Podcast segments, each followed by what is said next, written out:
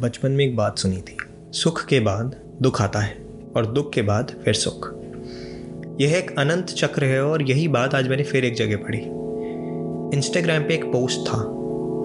एक इंसान एक वेल से बोलता है कि, सब खराब हो चुका है। कुछ ठीक नहीं चल रहा ऊपर। वेल बोलती है, ये गुजर जाएगा। इंसान कुछ समय बाद फिर आता है और बोलता है, सही कहा था। ऊपर सब ठीक हो चुका है। वेल फिर से बोलती है। ये गुजर जाएगा। तब एक बात समझ आई कि यही तो होता आ रहा है, हर बार, हर रोज। वैसे ही जैसे आज सुबह उठकर मैंने मेरे घर के सामने एक पेड़ को देखा, कुछ दिनों पहले तक उसमें भी पीली पत्तियाँ आ चुकी थी। कुछ टूटकर पेड़ को छोड़ के उड़ चुकी थी, मगर अब उनकी जगह नई हरी पत्तियाँ आ चुकी है। इतनी हरी कि देख कर ही सुकून आ जाए, ठंडक महसूस हो जाए उस पेड़ की। मौसम भी साफ़ है आज आसमान शांत है, कुछ काले बादल हैं, मगर छट जाएँगे।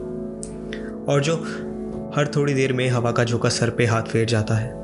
लगता है जैसे बोल रहा हो, ये समय भी गुजर जाएगा, वैसे ही जैसे मेरा आया है। कुदरत खेल रही है, नन्हे मुस्कुराते बच्चे जैसे। ध्यान से देखो, गौर से सुनो। कुदरत हंस रही है, चिढ़ाने जैसे नहीं, मासूम किलकारी जैसे।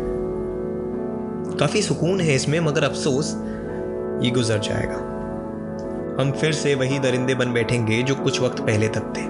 भूल जाएँगे हर डरे हुए, छुपे हुए जानवर का बेखौफ आना भूल जाएँगे बालकनी में बैठकर साफ़ हवा में चाय पीते हुए बिना बात मुस्कराना। भूल जाएँगे हर पिंजरे में बैठे परिंदे से हुई हमदर्दी। भूल जाएँगे। मगर मुझे अफसोस नहीं, क्योंकि ये भी गुजर जाएगा। गुजर जाएगा मेरे सुख। और उसके दुख जैसा।